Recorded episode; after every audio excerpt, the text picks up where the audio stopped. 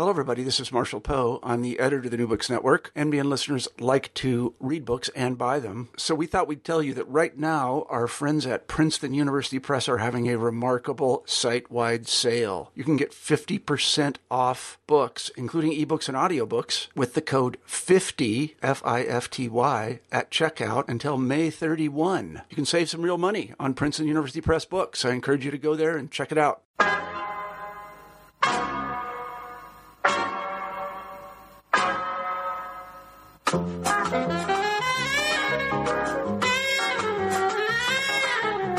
Весь покрытый зеленью, абсолютно весь Остров невезения в океане есть Остров невезения в океане есть Весь покрытый зеленью, абсолютно весь Там живут несчастные люди-дикари Hello and welcome to New Books Network. I am your host in Russian and Eurasian Studies, Philip Velgach.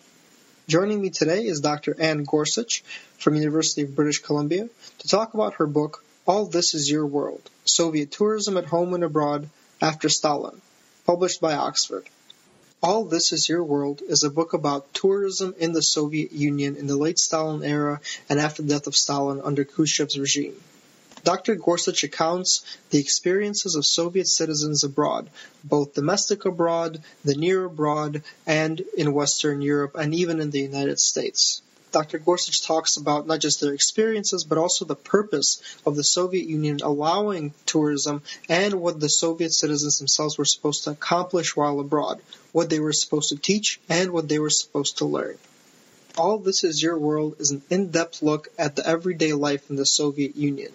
The experiences of the Soviet citizens are recounted fantastically in this book, and it is an addition to this transnational trend that we see in history, talking about the Soviet Union within the context of not just the Cold War, but also the Soviet Union within the context of the world. And I'm pleased to welcome Dr. Anne Gorsuch. Hello and welcome to the show. How are you doing today? I'm doing well. Thank you for having me. Before we move into talking about the book, why don't you tell us a little bit about yourself and how you came to work on Soviet history and ultimately how you came to write this project on Soviet tourism? Sure. So uh, I'm a historian of the Soviet Union. I work at the University of British Columbia in Vancouver.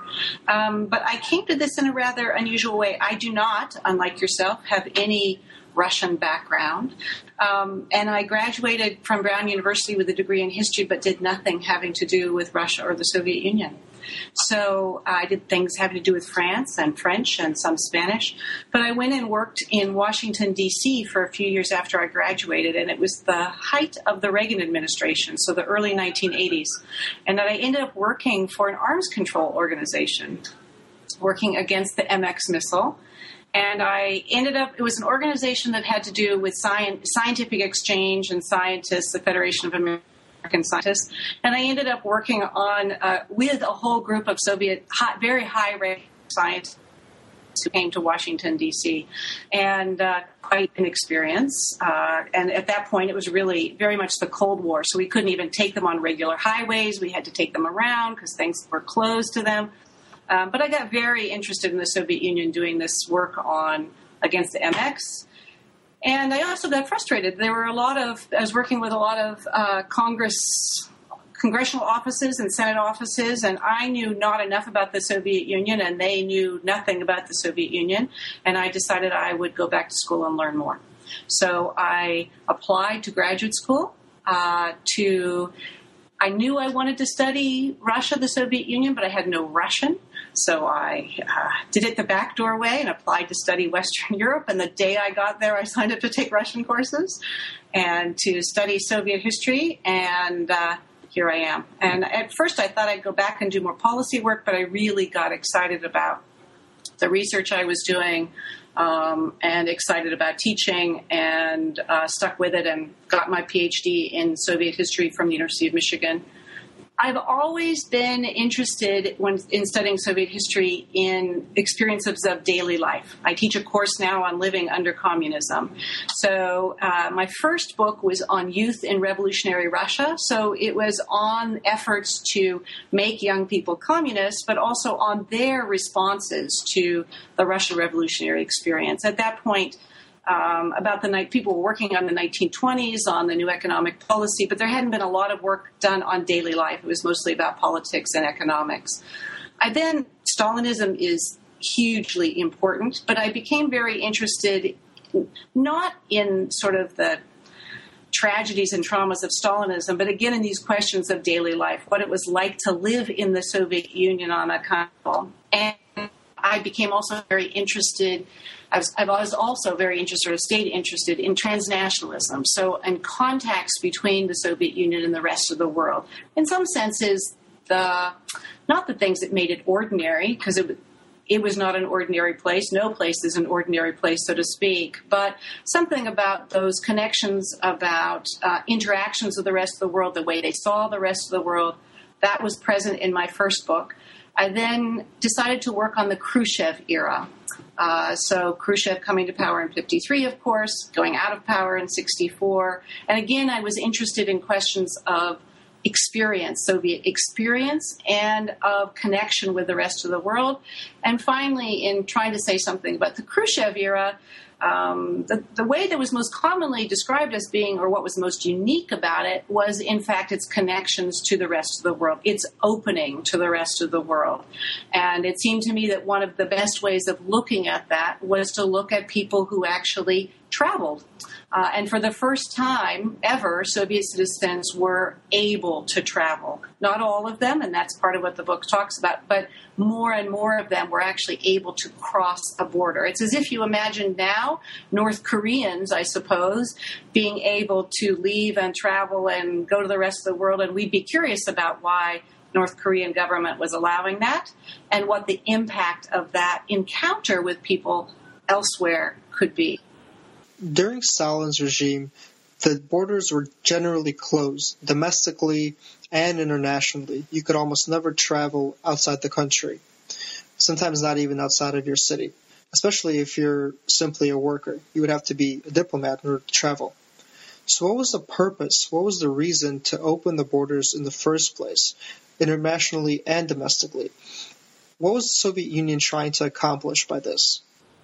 Um, it's a good question. I would say two things. First of all, I think that the work by uh, Michael David Fox and uh, Katie Clark has shown the degree to which um, the Soviet Union was open, actually, in the 1920s and the 1930s in ways that we might not have expected.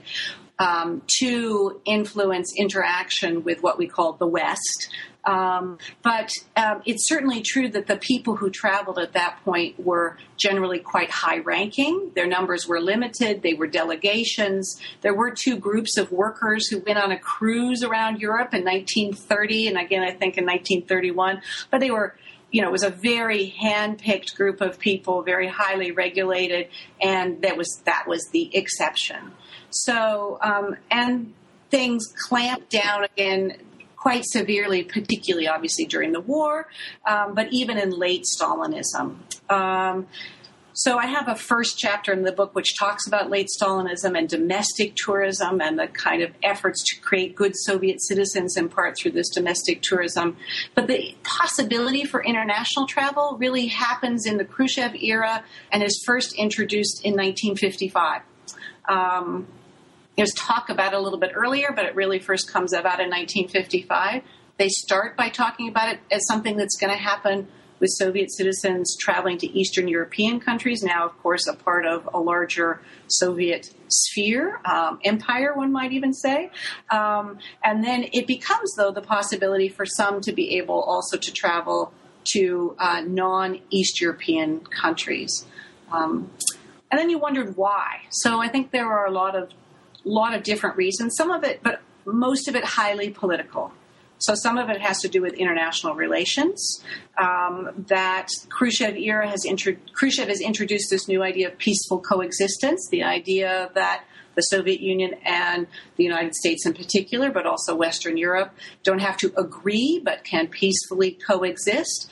And um, that means a kind of competition on a different level, a kind of cultural Olympics between the two sides of the Iron Curtain. And in the West, in the United States and Western Europe at this point, tourism is becoming one of the main ways in which they express a kind of certain kinds of modernity people moving, mobility. You can go from place to place. You can consume things. You can see things. So to some degree, it's a com- it's a competition. It's okay. That's what you define as modern. We also see it as modern, and we'll be able to travel, and not just travel within the Soviet Union, but elsewhere. Um, it's also in the Soviet Union uh, a way of performing. So they are these tourists are meant to, and we can talk about this a little bit more, meant to sell the Soviet Union while they're abroad. They're performing Sovietness, whether they're in Eastern Europe or Western Europe. Um, it's also, though, and this makes it a little bit more complex and interesting, an opportunity to buy, so to speak. Um, the Khrushchev Khrushchev way of seeing the world during the Khrushchev era is somewhat more trusting of Soviet citizens. You are people, we trust that you are good Soviet citizens to a larger degree. I'm not saying entirely by any means. And that means that there are also things you can learn from the rest of the world. So if you imagine, it's kind of like, um, the three bears or what is that what is the fairy tale where you go in and there's the the, the big house the big bowl the little bowl the middle bowl right um, and uh, Goldilocks and the Three Bears. That's it. So you don't want to be Stalinist anymore. You don't want to be Western, uh, really decadent, too much excessive. You want to be somewhere in the middle, a kind of modern, new, consumptive, socialist Soviet Union. And learn and traveling is one way of learning how to be that. You say on multiple occasions in your book that travel and tourism for the Soviet citizen was not meant to be a passive act. It was not supposed to be relaxation, a vacation, a holiday. For the Soviet citizen, tourism was supposed to be active, it was supposed to be intentional, and it was supposed to be a deliberate act. So, what was the expectation that the Soviet Union, the, the authorities had on their travelers going abroad? Essentially, what was the reason to allow tourists to travel? What were they expected to do while they were uh, visiting countries abroad? It's a good question about expectations for them as tourists. Um, I'd begin by saying a little bit about domestic tourism. So the word tourism in Russian doesn't imply the same things exactly as what we imagine with the English word tourism. It's the root is the same, um, but it's not exactly the same. So even domestic tourism in the Soviet Union was supposed to be very purposeful. So it helped develop your body, strengthen your body um, in preparation, in particular in the 1930s for an upcoming war. Okay, by hiking, uh, canoeing, those kinds of things. Um, but it also made you a better Soviet citizen. You learned about other parts of the Soviet Union. You learned about heritage near you. You learned about Moscow. So it was educational. It was purposeful. And finally, it had a kind of colonialist aspect to it in that sometimes people were sent from, for example, from the center to the Soviet periphery, and they were supposed to be teaching people, bringing pencils, educating them, making them more Soviet. Um, and the same kinds of things held true when Soviet citizens were sent to Eastern Europe or Estonia, the Baltics, Eastern Europe. Eastern Europe, that they were, uh, it was a purposeful, it was purposeful. They were supposed to be showing uh, showing Eastern European countries, various countries, what it meant to be a good Soviet citizen. They were supposed to behave well. They were supposed to answer questions in the proper way. And they were not supposed to drink too much. They were not supposed to buy too much. They were not supposed to have too much intimate contact, shall we say, with foreigners. Um, so, for that reason, they often traveled in groups and they always traveled with a minder. You say that the tour groups often traveled with KGB officers.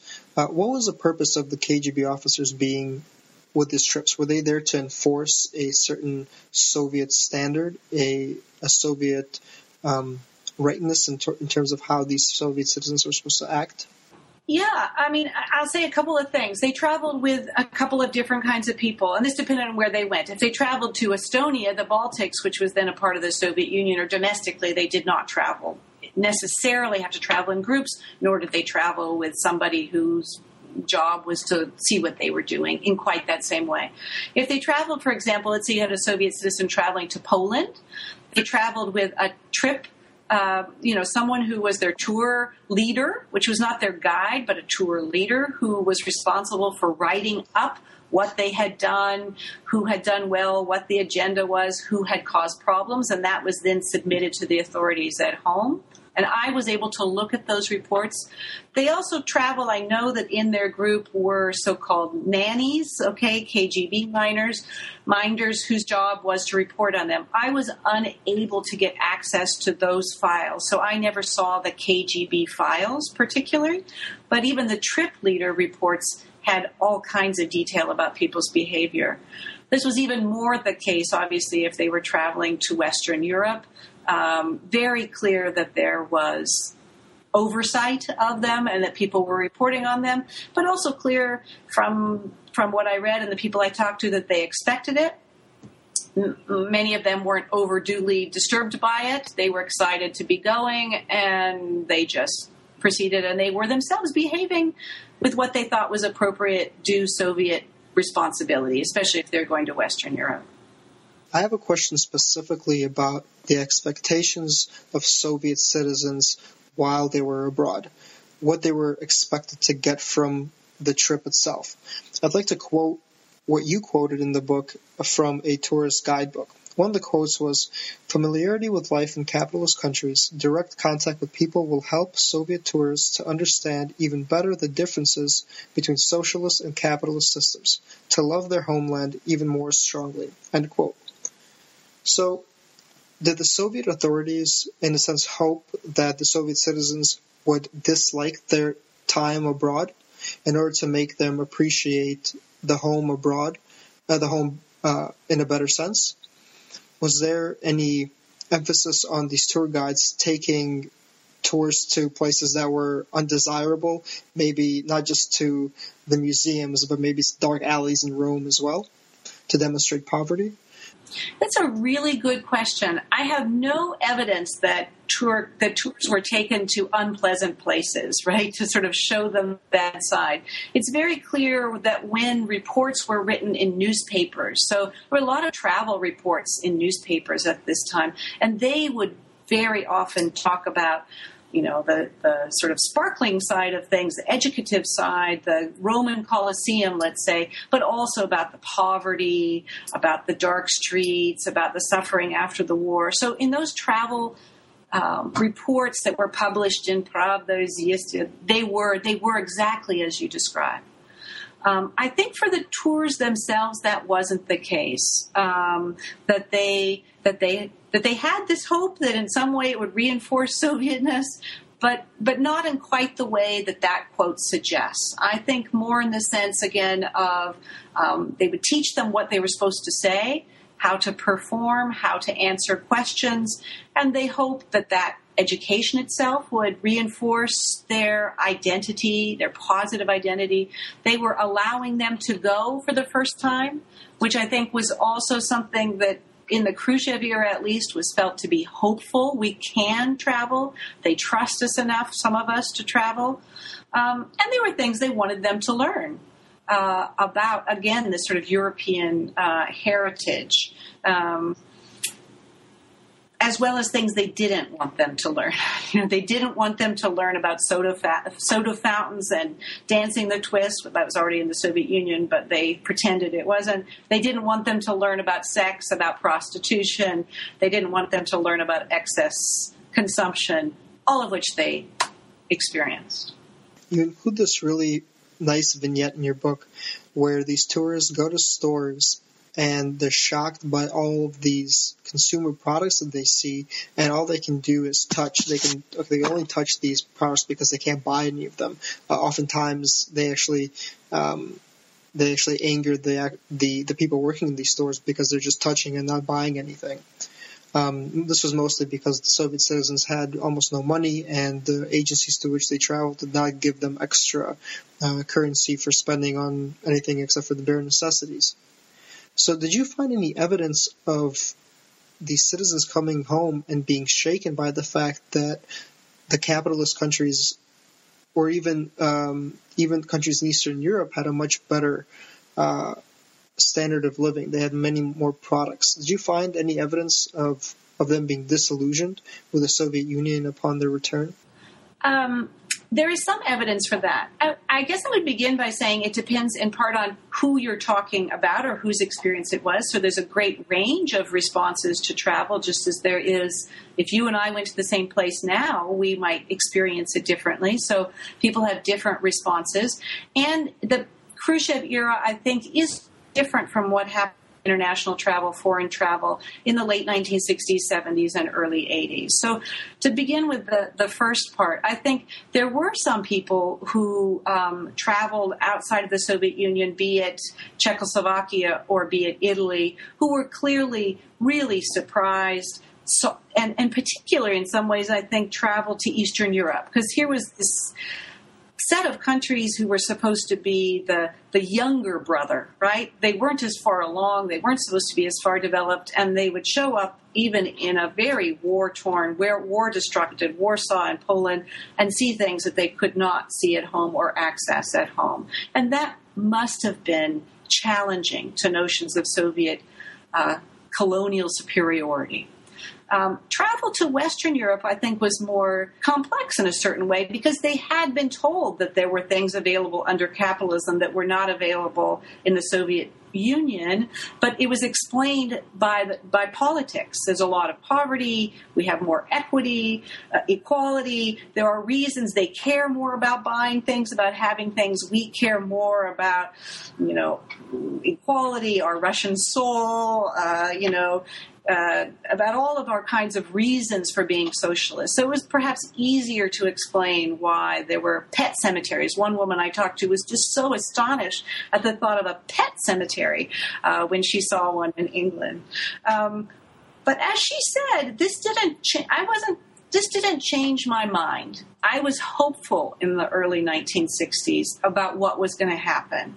Khrushchev was telling us that we were going to get to communism we would have socialist consumption would be possible for us. So we would have more things available, but still maintain our commitment to socialism. By the time you get to the late 1960s and certainly the 1970s, when more and more people are able to travel, the Brezhnev era is, as people are starting to research, a quite different one. And there I have a sense of that when people started, when people were traveling abroad, they were very consciously going to buy things. They were taking as much money as they could possibly find. They were bringing them back. They were selling them. That this was, it is better over there than it is here. And it is the elite who travel. This is a benefit for us, and the system really doesn't work anymore. Um, but this is reflective, I think, of changes between Brezhnev and Khrushchev and some kind of some kind of hopefulness and really uh, a loss of hope in the future of um, Soviet socialism. But that that's that's later. You said that not everyone could travel uh, abroad. This isn't something that the average citizen was had accessible. This wasn't that you just sign up and he or she gets to go. People were chosen very specifically, very intentionally for these trips. So who was chosen to go? Because it seems to me that if elites and dignitaries were the ones selected the most, the most often, and composed the largest proportion of these uh, tourists. It seems to me that Soviet citizens were had very little to actually gain from these trips because it would be a very performative act by the dignitaries and by the elites traveling, as opposed to something that citizens could just just enjoy while abroad. So I was wondering if you could speak on that uh, on that aspect of of travel. Um, yes, I think there are a number of things to say. One is if you look at the Khrushchev era from, let's say, 1955 to 64, in 55 you get about 2,000 people traveling, so that's nothing, but it's the first year. Um, over the period there of the Khrushchev era, you get about a half a million. It's quite hard to count for all kinds of reasons having to do with Soviet statistics, but roughly, let's say, half a million. Um, about three quarters of these folks go to Eastern Europe, just to give a sense of it as a whole.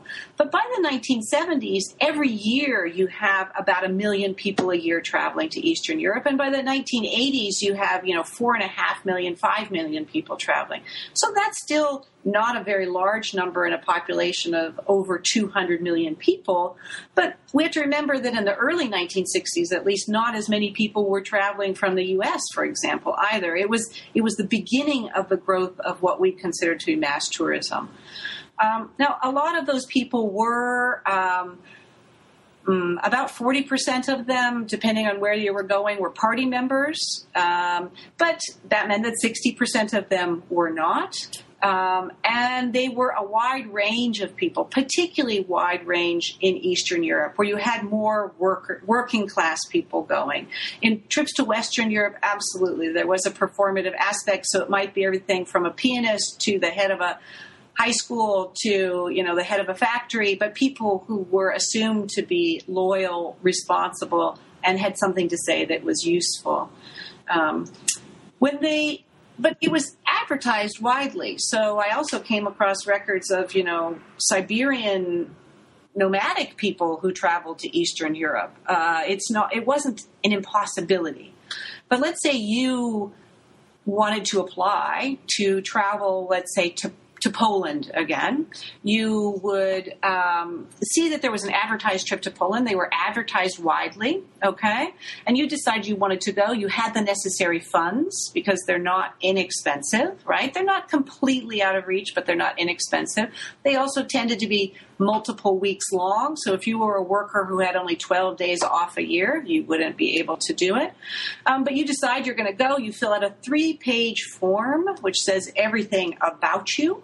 Um, if you have to, if you want to go to France, you fill out a five-page form, which is every detail about all of your relatives and what happened to them in the 1930s if they suffered from repression. Um, not that it was called that in the form, okay.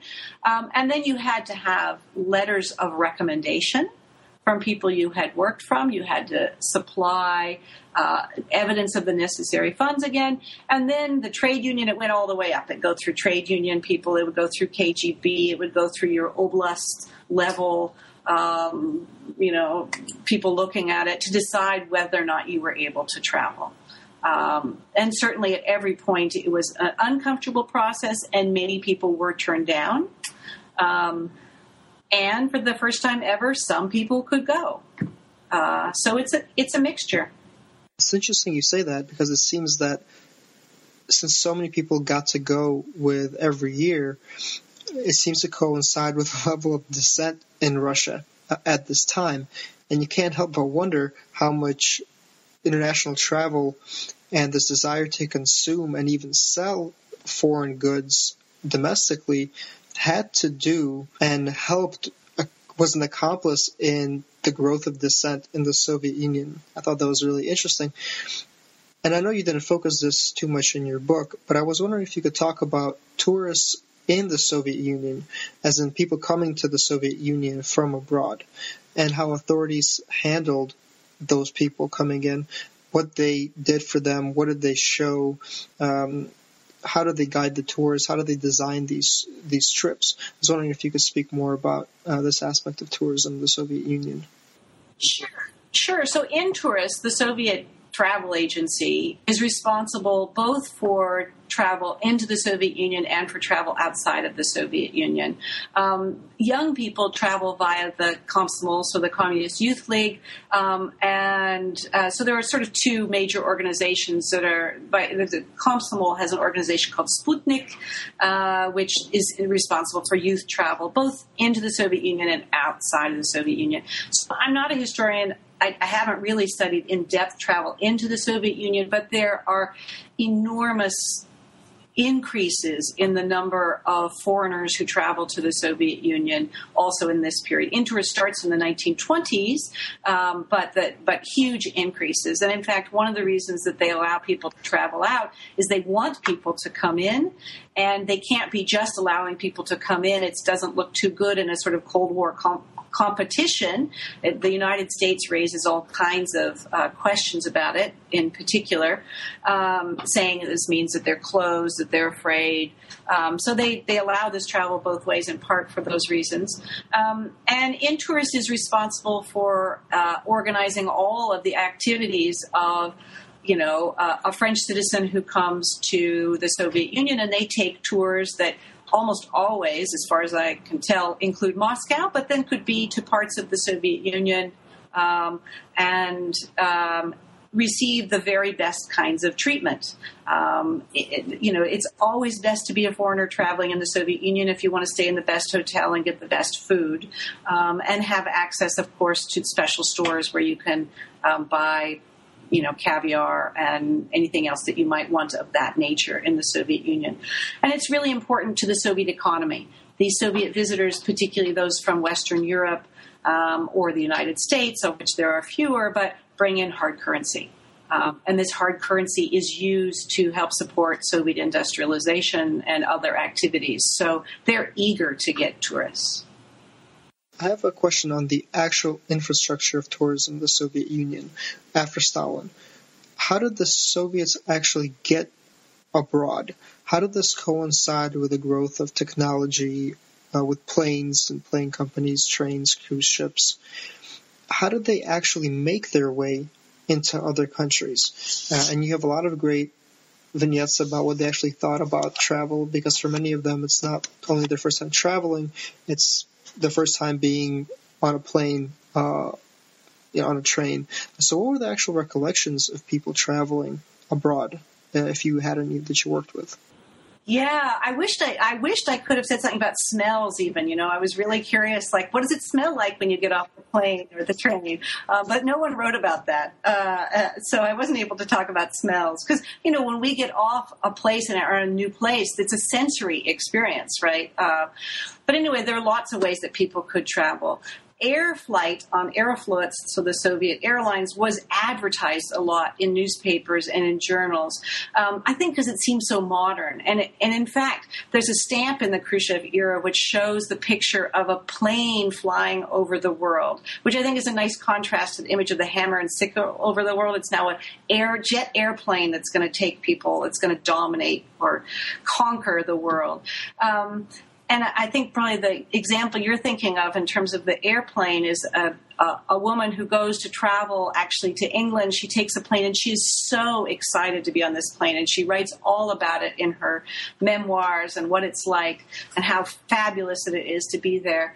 Uh, now, of course, there's other people who traveled, someone who traveled to France who was frightened to death by the experience. I don't think just because it was an airplane, I think because of the nature of his experience on Aeroflot. And he said he spent his entire trip in Paris worried about having to get back on the plane to travel back home. Um, but the truth is, not that many people traveled by by airplane. Most people traveled um, by train and some by cruise ship. And the train trips were really long. So let's say you were from Central Asia and they tried to get distributions of people from different republics to travel, especially to Western Europe you have to travel from Tashkent to Moscow, and then you take a train from Moscow to uh, I don't know where. Let's say you're going to Italy. Oh, this is like a multiple day, long, long, long trip. Um, very, very tiring. Um, more comfortable for cruise ships. Um, uh, these were comfortable in some ways. They were generally refurbished um, European ships. One had been formerly called the Adolf Hitler, which was renamed, I think, the Victory. Um, and the, the right and left taps on it were still, you know, in German, um, and the, and the, in the faucets. Um, but it was more comfortable to be on the cruise ship. They had multiple levels of service. So, in fact, there was a real class differentiation on this ship.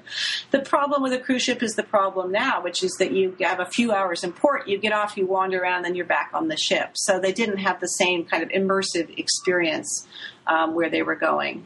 There was no driving across the borders. people didn't have very many cars. I think this starts a little bit later. There are a few people who start to drive, and there are driving trips in the Soviet Union for foreigner foreign visitors. Actually, it's pretty funny, um, but you know, it's it's not like we imagine that people can get in their own independent auto and take a trip across Eastern Europe, at least in this early period so interesting reading about international travel in this book, especially because it's it's integral part of the Cold War itself. It's the first time that the East and the West are meeting physically and interacting with each other. The citizens are interacting. What I found interesting, and I didn't know anything about this before, was about domestic travel and about how after Stalin dies, so many people are actually able to see the countryside, uh, or the country in which they live. They're able to go from city to industrial center to the collective farm, and the other way around too. And I think that the experiences of the people who travel um, were one of shock. Um, sometimes uh, I think they had really high expectations of what they were going to see, and some were shocked by what they saw. So I'm wondering if you, in your research, came across uh, any any information about what the people thought about their own country, and whether or not their perceptions of the Soviet system changed once they were able to travel, even if it's domestically or to Estonia, you know, the near abroad, the Soviet bloc. So, um, they are able to travel domestically even earlier than the Khrushchev era. So the, the best, really best source about this is Diane Koenker's book called Club Red, uh, which is about Soviet domestic tourism. And she starts um, with the revolution, actually before the revolution, and talking about the history of domestic tourism in the Soviet Union. Um, and uh, clearly, the, and the impacts of traveling from you know Moscow again to Tashkent or wherever. Um, I I looked in my book both about late Stalinism, so travel in late Stalinism, um, which was meant very much as a propaganda effort um, that that people could see, um, particularly the glories of Moscow. They could follow the trail of World War II and and sort of monuments to the war. It was very educative, very purposeful. Um, it doesn't mean that that's how everyone took it. Uh, people also enjoyed themselves. Um, and of course, there's travel, which I didn't talk about too much in my book, a, a very different kind of travel to health resorts, so to sanatoria for healing, for restoration. Um, but I also wrote about travel to Estonia and the complexities of that. So after the war, of course, it's now part of the Soviet Union. Um, and uh, seen as the sort of Soviet abroad. That's the way it's talked about. The domestic, the internal abroad is what Estonia is called. And um, I think that there's um, little doubt that going to Estonia had some impact on Soviet citizens who traveled there, who experienced. Um, a larger number of things to buy, a certain kind of um, freedom on the street, cafes, better dressed people, um, access to things that came from Finland uh, in terms of language, uh, a more uh, intellectually and culturally open culture um, at that point. Um, and there were uh, clearly people who wished that that would be true or available in the Soviet Union as a whole. Um, I think, though, we have to understand that that's in part what was wanted by the Khrushchev regime, by many people in in the government itself at that point. That Estonia was seen as a model, a place where people could learn from about how to be modern and Soviet, not Stalinist, right, and not decadent like the West, but a kind of more ideal Soviet, um, and that. Uh, that so it's it's not that they went and necessarily learned something that was then considered to be anti-Soviet. Um, there were also people who went to Estonia in the 60s who were disappointed by it, who were troubled that it wasn't Soviet enough, who were troubled that they had too much free time to go sit in a cafe or go shopping and weren't offered as many organized tours that they had hoped for. They'd gotten used to being their days being planned out for them, told where to go, and they uh, were disturbed by that. In your book, you also write about Soviet films, uh, especially those pertaining travel. What did you find in this closing study of the book as to what the Soviets told their citizens through film, through the medium of film, about the abroad and about home? What did the citizens learn uh, through film about tourism? Well, I was trying to build a kind of um, I guess you could say matryoshka doll, but a kind of concentric circles of starting domestically, traveling to the inner abroad of Estonia, Eastern Europe, Western Europe, and then coming home again. And and having a way of thinking about tourism for all those people who were not able to, cra- to cross a border, an international border, who were armchair, what we might call armchair travelers, right? Watching tourism. And film seemed like a, a major way of doing that. That, that images of the tourist, of the abroad, and also of a contemporary Soviet Union were shown to people in movie theaters, which films were extraordinarily popular in this period. Um, so I was curious about this image that was shown of the West, of the ways in which it was modernized, integrated uh, into what it meant, again, to be a good Soviet citizen. That uh, Western citizens were not always shown as dangerous or decadent. They could also be shown in terms of peaceful coexistence as people that you could get along with. Um, and they were also aspects of it in certain films were also shown as over the top decadent, uh, dangerous, and this was especially um, films that were aimed against black marketeering in the Soviet Union. Uh, so people who were overly enthusiastic about everything Western. Again, you had to hit that exact middle point, the line of which was perpetually moving. Um, but the films were a way of showing or exploring what was being shown to every Soviet citizen available in a new way on, on a movie screen, what the limits of that were, what the anxieties were about what was being shown, and how people in that sense traveled uh, without actually having a passport. And thank you so much for joining us. But before we uh, conclude the interview, I would love to hear about what you're working on now. Where has this project led you? Um, where have you been taken since writing this book about travel and about the Soviet Union? So I'm currently working on two projects, both of them having to do with the Soviet 60s. Um, so I'm working on a book project on the Soviet 60s with Diane Koenker. We're co-writing something that has to do with consumption in the 60s. So we're looking at a wide range of topics from weddings to shopping uh, to how people spent their weekends. Um, and and I'm also writing a project, doing a project on the Soviet Union and Cuba uh, in the 1960s. So I'm particularly interested in a first part on um, the Soviet romance of the Cuban Revolution. Uh, how they understood what was happening in Cuba, how that was used at home to inspire a certain uh, uh, inspire kind of revolutionary enthusiasm again in the Soviet Union.